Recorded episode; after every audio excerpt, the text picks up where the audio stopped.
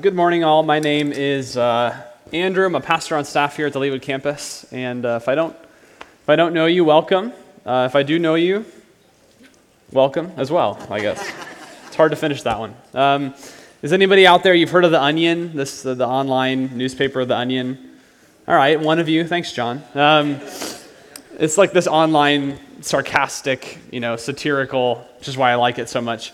Uh, it's absolutely hilarious uh, and usually just so painfully true. I wanted to show you just one of my all time favorite headlines. Here it is Six day visit to rural African village completely changes woman's Facebook profile picture. Uh, and uh, my favorite line in the article itself uh, reflecting on her trip, the young woman said, I don't think my profile photo will ever be the same. Not after the experience of taking such incredible pictures with my arms around these small children's shoulders. Honestly, I can't even imagine going back to my old Facebook photo of my roommate and I at an outdoor concert.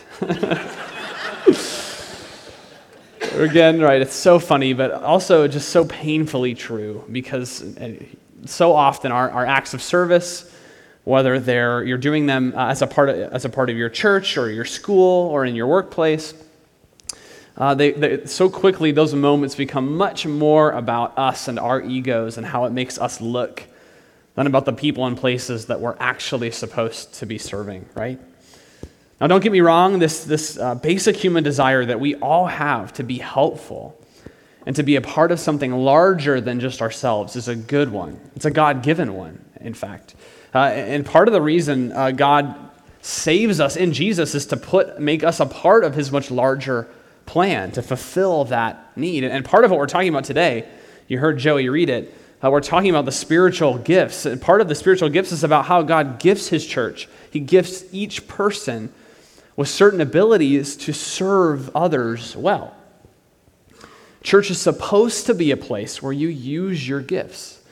There is no dead weight in the church. If there is, it's on us, not on God, because He has gifted every single person. This is a good thing. But so quickly, and here's my point so quickly, uh, my gifts to serve God, to serve my church, to serve other people, they, they become efforts to actually just promote myself. And my focus shifts from the needs of the people that, I, that are in front of me or that are around me, to, to the, it shifts to the gifts that I have, right, the talents I have, that I need to platform, uh, that I need to showcase, that I need that, that can get me ahead or can make me successful, whatever it is. It gets so ugly so fast. And it's this toxic, self centered spirituality, is what it ends up becoming. And the Corinthian church is right in the middle of this in chapter 12 of this letter. They are extremely talented and gifted church, no doubt about it. Uh, God has, incredible, has given gifts to this church to do incredible work where they are. But Paul's warning them that uh, they, there's a way. He's saying, he's saying, guys, there's a way to be incredibly gifted and absolutely toxic to your community. There is a way to be talented and perhaps even successful, but completely unfaithful to what God has actually called you to do. And Paul's basic point, really from chapters 12 to 14 of this letter, is this if you don't think well about how and why God has gifted you, you will be spiritually toxic. You will misuse and you will abuse your gifts You'll be a disaster for your community. You will end up hurting much more than you end up helping. And that is why uh, we are starting a new mini series today in 1 Corinthians. We're still in 1 Corinthians, but we're starting a mini series, four weeks on the spiritual gifts, because we cannot afford to get this wrong. The Corinthian church was dividing over this issue, which, if you've been around, that's kind of their, their method of choice for dealing with conflict, right? Well, let's just split up. Um, but any student, this isn't just an ancient problem, any student of church history will tell you that few topics have caused more division and more harm and more spiritual abuse than the topic of spiritual gifts. Nothing has changed here. What was entrusted to us for our good, just like the Corinthians, we have often twisted in many ways, corrupted into something toxic. So we need to spend some time here. If you've ever thought, where should I serve in the church? Or how has God gifted me to serve? Or how do my gifts align uh, with my vocation? If you've ever asked yourself that question, and you want to and you want to answer it in a way that honors God's design and the church family around you, we have to pay attention to what Paul is saying here for the next few weeks because that is exactly what Paul is teaching. So if you haven't turned to chapter 12 of 1 Corinthians, do that now. Chapter 12 of 1 uh, Corinthians, and I want to reread the first few verses. Here, here's how Paul starts off this, this conversation. He says, Now concerning spiritual gifts, brothers and sisters, I do not want you to be uninformed. You know that when you were pagans, you were led astray to mute idols, however, you were led. Therefore, I want you to understand that no one speaking in the Spirit of God ever says Jesus is accursed. And no one can say Jesus is Lord except in the Holy Spirit. Now, what, what's Paul doing here? He's, he's pulling the Corinthians back to basics on spiritual gifts. He's basically saying, okay, I know you're curious about spiritual gifts. He's probably responding to a letter the Corinthian church has written him. They've either brought up spiritual gifts or they've asked him a question. He's saying, I know we're going to get to that, but before we do, we need to talk about the basics. We need to talk about the Holy Spirit Himself, how He operates, and what His job is. And so, in many ways, that's what we're doing this morning. Before we really dive into the spiritual gifts, we need to talk about the Holy Spirit. So, if, you're, if you aren't a Christian this morning, or, or even if you are, my hunch is there are few topics more confusing than the Holy Spirit. And it doesn't help that the most influential English translation of the Bible, the King James Bible, uh, often refers to him as the Holy Ghost, which just, just sounds terrifying and it communicates very little because the first thing we need to do when, when we begin a conversation on spiritual gifts, we have to remember that above all that stuff, all the gifts, the Holy Spirit is the true gift. This is our first, our first point. The Holy Spirit is a gift. More than everything else you have in your life, your leadership skills, your creativity, whatever you think you're good at, whatever you're actually good at, whatever gifts you have, the, the supreme gift in the Christian life is the Holy Spirit. And Paul makes this clear elsewhere in his, in his letters. I, I chose one passage, Ephesians chapter 1. Here, Paul's describing all the benefits that go along with a life that follows Christ, that, that has faith in Christ. In verse 13, he says, In Christ you also, when you heard the word of truth, the gospel of your salvation, and believed in him, you were sealed with the promised Holy Spirit, who is the guarantee of our inheritance until we acquire possession of that inheritance to the praise of his glory. And really, the idea there is whatever good things come into your life as a result of your faith, the Spirit is a guarantee of those good things those gifts, those talents, whatever, they, whatever comes, He is the supreme gift above all other gifts. Now, how exactly is the Spirit a gift? Well, the first thing I want us to realize together is the Spirit, you've already heard me say this, the Spirit is a He, not an it. The Spirit is a He, not an it, which is a part of the gift. And here's how lots of people when, they, when you talk about the Holy Spirit or they first learn about it, the, the picture that kind of comes to mind is something like uh, the Force in Star Wars. it's this special, right? It's like the Holy Spirit is this special voodoo magic that God gives you when you have faith, and you can use it uh, for good or for ill, and that's not true at all. The Holy Spirit is a person, it's a divine person. He's one of the members of the Trinity Father, Son, Holy Spirit. He's a person who has your best interest in mind when it comes to your life. If he were simply a force or a power, like a genie in a bottle, we would no doubt abuse that power and end up destroying our lives because that's what we do. When we ask for the Spirit's help or his guidance or his wisdom, whatever we ask, we aren't asking a genie who will give you whatever you want, even if it's the worst possible thing for you in the moment. We are asking a divine person who knows what is best. That is an incredible gift in the life of the believer. The Spirit is a He who has your best interest in mind, not an it. Second thing, the Spirit is a He, not an it. The Spirit also glorifies Jesus and no one else. That's what He does. He glorifies Jesus and no one else. This is what Paul means when he says, no one can say Jesus is Lord without the Spirit. In, in verse 3, that's why he says that. Jesus makes the same basic point when he teaches about the Holy Spirit in John chapter 16. He says, He, that is the Spirit, will glorify me. For he will take what is mine and he will declare it to you. Now, this is important because the Corinthians, by, by means of their spiritual gifts, were living like having miraculous abilities or speaking in tongues was the whole point of the Christian life and was the whole purpose of the Holy Spirit. And Paul's saying that's absolutely not true. The Spirit's job in the world and in you as a Christian is to point to Jesus, to magnify Him, to glorify Him. And for our purposes, I think it might be helpful to think about the Spirit's job as like a flashlight. Um, don't press this analogy too far because it, you know, every analogy ends up being heretical. But for our purposes, um, think of him this way when you're in a dark room, you need, a, you need a flashlight to find your way. You've probably experienced that before. It's, it's indispensable in the moment, it's absolutely necessary. You cannot function without it. But it does you no good to turn on that flashlight and stare at the flashlight. Its purpose is to shine on another object, to make that object apparent and visible and approachable and understandable and knowable. That's what the Spirit does with Jesus. Without the Spirit, we wouldn't know Jesus, we wouldn't see him, we wouldn't trust him, we certainly would not believe in him. The Holy Spirit is an incredible gift who not only makes the Christian life better, he makes the Christian life possible. And perhaps most importantly, for our purposes this morning, that the Spirit is a gift because he lives inside you. When you become a Christian, when you come to faith, the Holy Spirit, he changes your heart so that you're able to know and love God the way you were designed to do, and He takes up permanent residence with you in a mysterious way. And Paul's already taught this in 1 Corinthians. We covered it several weeks ago in chapter 6, verse 19. He, he says, Or do you not know that your, your body is a temple of the Holy Spirit within you, whom you have from God?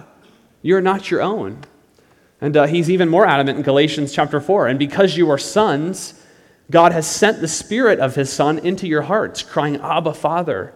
So you are no longer a slave, but a son, and if a son, then an heir through God. You know you are a son or daughter of God because God has literally moved into your heart. The Spirit is God's tangible guarantee that He wants to be with you forever, that He's committed to you, that He wants to be with you. He wants to know you and for you to know Him. And as Christians, we have gotten way too comfortable with that idea. I mean, really pause and think about that. Of all the places God could choose to live, God, who is outside of space and time in a way that we can't even fathom, who is so beautiful and perfect that if we were to gaze upon him directly, we would basically just disintegrate. He wants to live inside of you and me.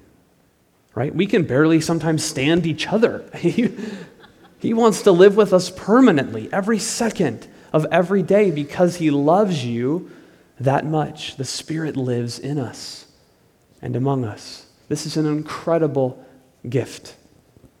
And if we're going to serve faithfully and use our gifts wisely, we have to put them in this context. We cannot confuse the spiritual gifts for the ultimate gift which is the Spirit Himself. So ask yourself, in light of that, do you live like you're on your own? Or do you live like God lives inside you? Do you live like you're on your own? Or do you live like God has taken up residence inside you? Do you take too much credit for your successes and your giftedness in life and in the workplace? Do you, when you succeed, do you give thanks to God, or do you find yourself patting yourself on the back? In your success, do you remember that the greatest gift is not success, but God's presence in your life, regardless of your circumstances? And likewise, do you feel alone and abandoned when you fail or when you experience trials or when you experience rejection? Does that send you into a soul crushing, paralyzing depression? Or do you remember in those painful moments that there is one who will never leave you or forsake you? When you're tempted to sin or to do something you know is wrong, and you're caught in that moment, that debate in your mind, whether you're going to do this or not, does God's presence in your life in the Holy Spirit factor in? Or do you find yourself thinking, no one's ever going to know if I do this? Or do you remember that God is in the room with you? Do you live like the greatest gift possible is already yours and there's nothing you can do to earn it? Or do you still chase after vainglory for yourself? Do you live like you're on your own?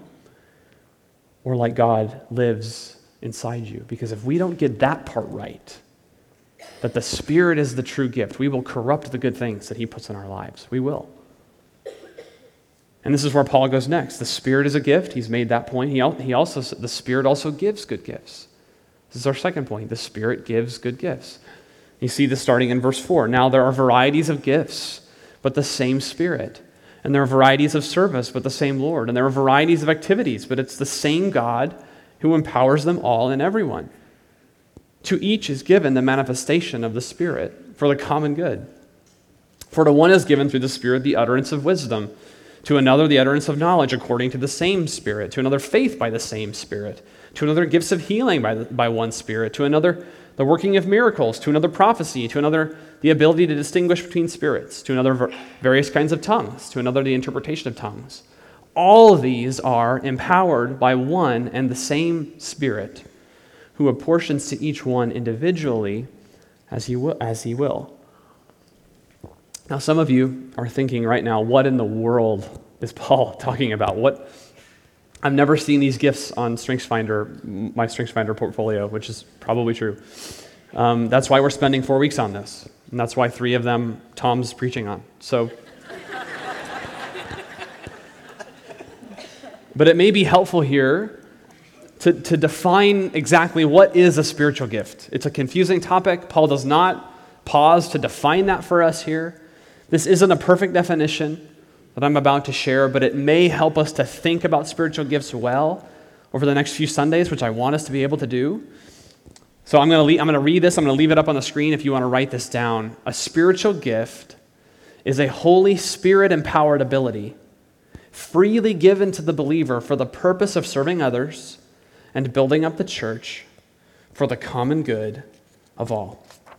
Not perfect, but, but it's helpful, and it's, it's purposefully very broad because Scripture really does not give us a complete list of the spiritual gifts anywhere. Paul uh, references them in several places. One is here in 1 Corinthians 12, there's another in Romans and in Ephesians. Some of the lists overlap, some of the, the, the, the gifts that he lists overlap, some of them are, are different. Paul says things like administration and teaching and leadership and generosity. He calls those things spiritual gifts.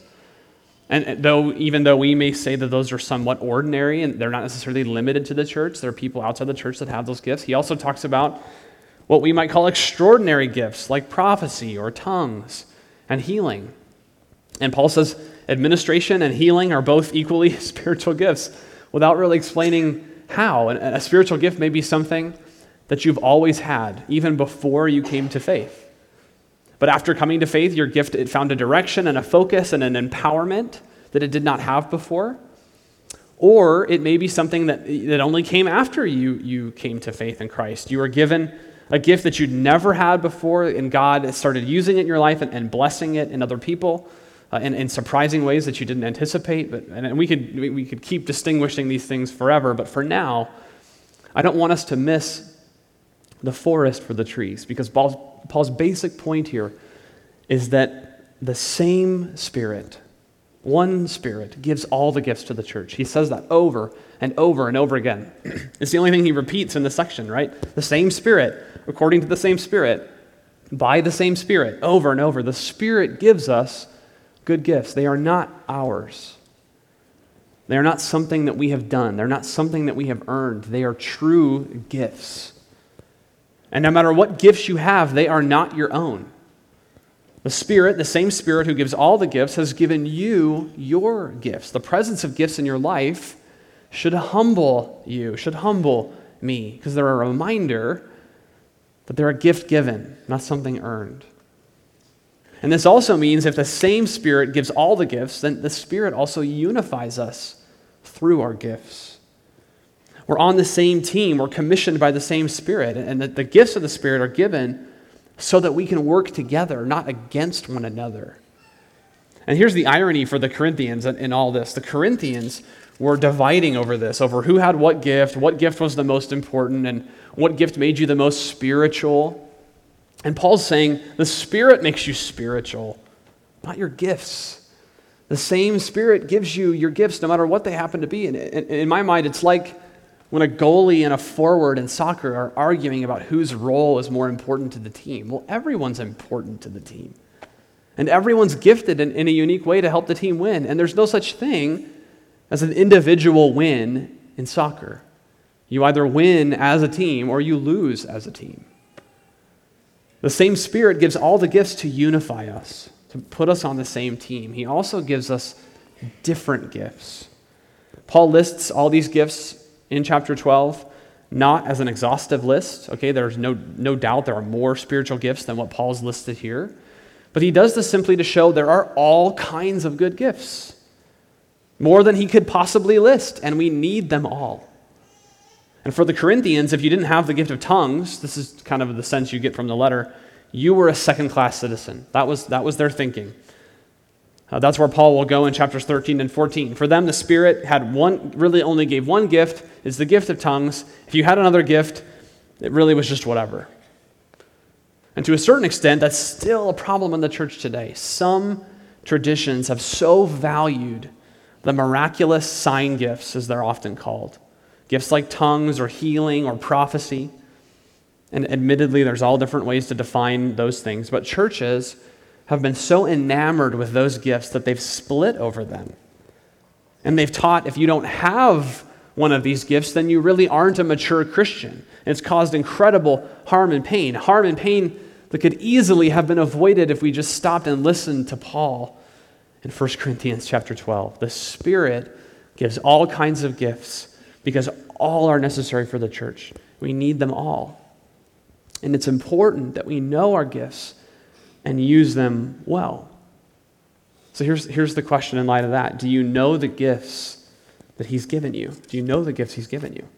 Because the truth is, we, are not going to be half as effective a church as we could be uh, if we aren't pursuing our gifts and using them in healthy ways. So I want to get really practical here for the next few minutes, okay?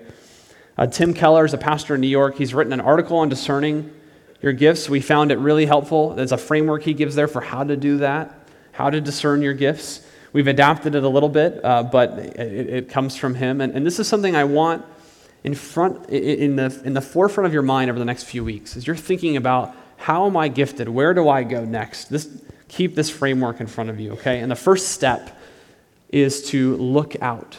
As you're discerning your spiritual gifts, look out. And by that I mean, what needs, what are the needs in the community and the church around you? So look, look out. Now, I, I want to point this out. That's usually what we do last, right? As you think about where you're gifted, you think, well, what am I good at? And then how do I use that somewhere in, in the church? I can't tell you how many people I've disappointed in that conversation. Here's what I'm, here's what I'm good at. Where should, what should I do next? And I say, I don't know. It's not, that the, it's not that what you're good at is unimportant. We'll, we'll get there. It's that it's not the first question you have to ask as you think about discovering your gifts. So, what are the needs in the church around you? Now, this, this could apply outside the church, so the workplace or, or your home. But Paul's primary focus here is the church, so I'm going to focus there. What needs to get done in the church? And when you find that out, Go do that. Don't worry about too much about whether you're, you're, you feel fulfilled by it. You'll, you can, we, can, we can worry about that later. So, what, so, why do we begin by looking out? It's not because some of you are very cynical. It's not because I'm trying to manipulate you into doing the things that no one wants to do. But that would be a really good way to do that. and it's also not to say that just because there is a need, that you should do something. That's also not what I'm saying. There's actually a very practical reason for why we start by looking out, and it's this you can't know what you're good at until you try it. What we often call our gifts and our talents, what we, what we mean by that is this is something I've tried before and I feel really comfortable with it. You may really be good at something else, but you've never tried it before. So you start by looking out. What are the needs around you? And how can you serve? And you can try lots of things if you need to. That's okay. We are all called to serve, whether we're gifted in that area or not.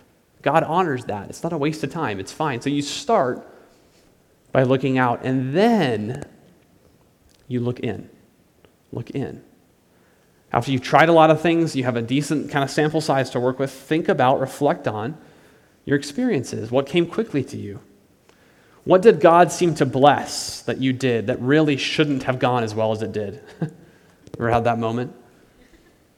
What excited you? What was easy to get passionate about and to work hard at? Now, now keep in mind, as you look in, the danger in looking in is that we often can confuse gifts with growth and character. Okay? Gifts and Christian character are different. We're all called to grow in our character as we become more like Christ. You cannot say, in other words, I'm sorry I've been so impatient with you this week. That's just not my spiritual gift. and you're, you're laughing because you've done it. Um, we should all be practicing spiritual discipline like prayer and Bible reading, for example, to grow in our character regardless of our spiritual gifts. So to help us think, to help us look in well, we posted a, an online tool to our website. You should have gotten an email with a link to that tool this week. It's a spiritual gifts inventory. It's not perfect. No online form is going to tell you definitively what your spiritual gifts are. So don't look at it that way. It's just another voice, another input to help you think about this well. Maybe something from that will jump out at you that you hadn't considered before. So, so think about taking that. Finally, while you're looking out and you're looking in, always be looking around. Look around. What are the people around you and closest to you saying about your gifting? What are your leaders affirming in you?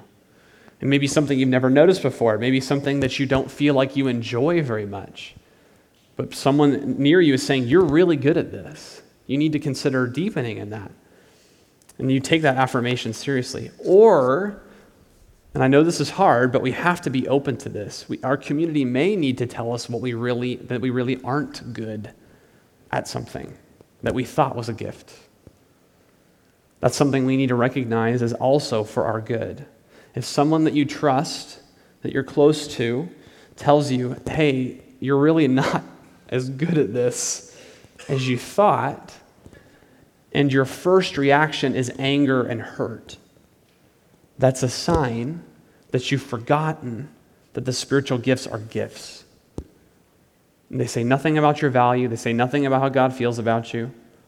You've over identified with a gift, which is essentially what the Corinthians are doing. Okay? So that, that's, where, that's when things get toxic. Don't over identify with your gifts. Let your community speak to you. And, and, I, and I, I wish someone had told me on day one of freshman year in high school that I was a really bad football player.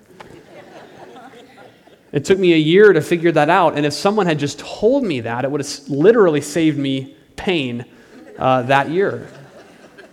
I wish that's a service to me and to you, even if it can be hard. It's so important to invite your friends and your leaders and your community, your parents, in discerning your gifts.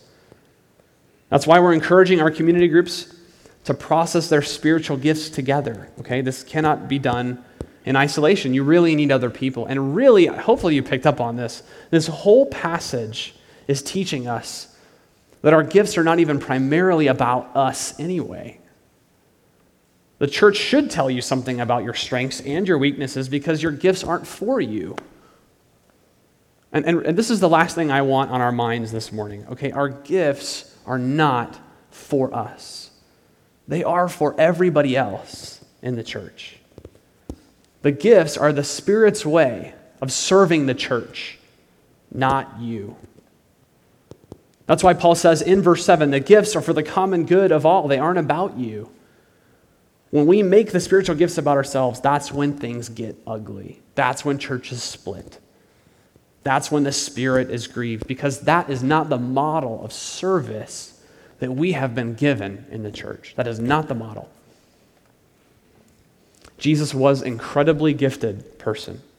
Incredibly gifted. In fact, he might be the only person right to have all the spiritual gifts. incredibly gifted. But Jesus' life goal was not to be served, this is how he defined it, but to serve. and to give his life, his gifts, his energy, his effort, his attention as a ransom for many, as a gift for all. And Jesus could have come. He really could have. And he could have said, Look, look at me. Look at how gifted I am. Oh, you're a gifted administrator. I raise people from the dead. Good for you, right? Serve me. He could have, he, when, and notice when Satan tempted Jesus in the wilderness, if you're familiar with that story, it was primarily around Jesus' incredible abilities through the Holy Spirit. Satan says, Turn these breads, these stones to bread. Fly off the Temple Mount, right? Show everyone who you really are, how powerful you really are, and then they'll follow you. That was Satan's temptation, but instead, Jesus emptied himself of glory and honor and took on the form of a slave. And he used his gifts to remain obedient to death on a cross so that, notice this, we might, the church might be lifted up with him, you see. That's the model. That's the focus. Your gifts, your presence here is more about the person sitting next to you than about yourself.